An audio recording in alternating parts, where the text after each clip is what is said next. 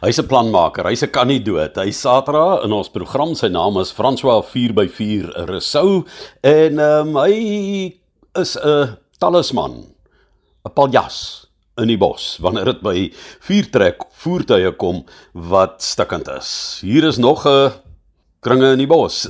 'n Vee verhaal.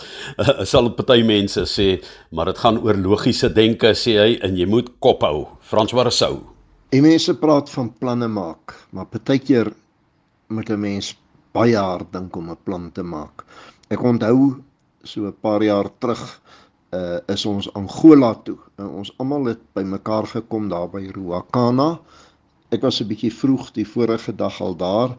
Toe ry ek af tot by die valle daar en ek sien daar lê 'n Nissan trokkie wat erg gerol het uit die pad in die berg misgeraak.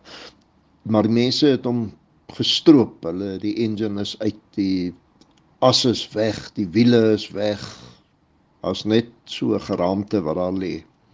Maar ek is toe terug by die kamp en hier kom uh, Johan van der Merwe. Hy is een van die manne wat saam met ons ry en hy het 'n uh, ouerige Galende wagen, Mercedes Galende wagen en uh toe sy engine klaar geraak het, het hy 'n V8 Chef engine ingesit. En die ding het baie goed gewerk, maar van die begin af het hy so 'n effense probleem met die koppelaar gehad en die ratte sukkel om in te gaan.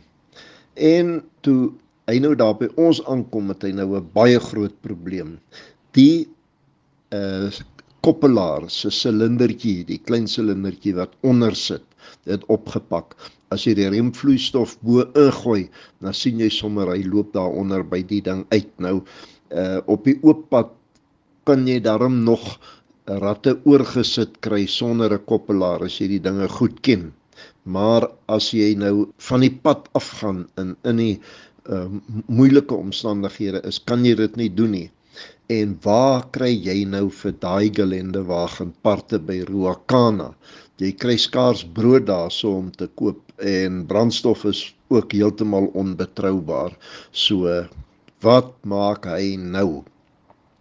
En ek het toe daaronder ingeklim en gekyk en gesien, "Joe, die ding lyk amper soos 'n gewone voertuig sinne. Hy's net so 'n bietjie groter." En ek kan onthou daai trokkie van daai Nissan, miskien, miskien gaan ons dalk iets daar kry. En ons is daar weg kom daar by die trokkie so waar die vet. Hier sit die silindertjie van die trok en ek haal hom af, maar nou besef ek dat die pype en die draad van die goed wat inskroef nie dieselfde gaan wees nie. Nou moet daar skielik 'n plan gemaak word, maar ek haal die uh, silindertjie af en ons is terug by die Mercedes en ons haal syne af en uh pas pas nou een van die gate pas presies in die ander gat pas amper. Nou het ons 'n vuil en ons vuil die gat oop totdat hy ook pas toe. Kan ons hom nou aangesit kry en so waar die vet, hy gaan mooi pas, maar nou is die probleem met die pype.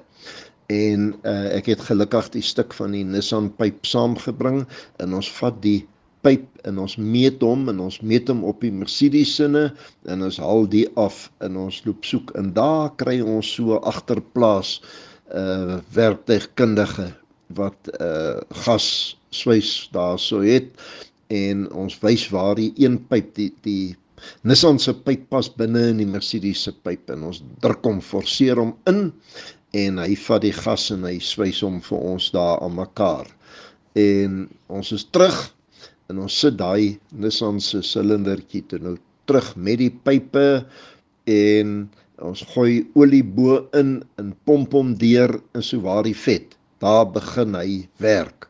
En toe ons hom nou aan die gang het en die voertuig ry toe ry Johan so draai en hy is verskriklik beïndruk. Hy sê dis die beste wat daai radkas nog gewerk het vandat hy daai V8 engine ingesit het. Nou wat gebeur het is die Nissan se silindertjie is effens kleiner, dunner as die uh Mercedes sinne. Die gevolg is as jy hom bo trap, dan stoot hy hom onder so 'n klein bietjie verder, omtrent so 6 mm verder as wat hy deur die groter silinder gestoot was. En dit is presies wat nodig was om daai koppelaar beter te laat werk. En uh, ons het hom so in mekaar gesit en nou weet ons mos as ons nou parte nodig het vir daai ding jy gaan makliker vir daai Nissan trokkie uh, parte kry. Want uh, meeste van hierdie klein trokkies gebruik dieselfde tipe uh, silindertjie onder by die koppelaar. En uh, hy die hele 2000 kilos deur Angola lekker gery geen moeilikheid nie terug huis toe en toe ons nou weer daar oor die grens kom toe sê ek vir hom wat gaan jy nou maak sê nou gaan ek vir my 'n spaar Nissan silindertjie koop en dit by my hou want hy werk baie beter op hierdie modifikasie as wat die oorspronklike een gewerk het.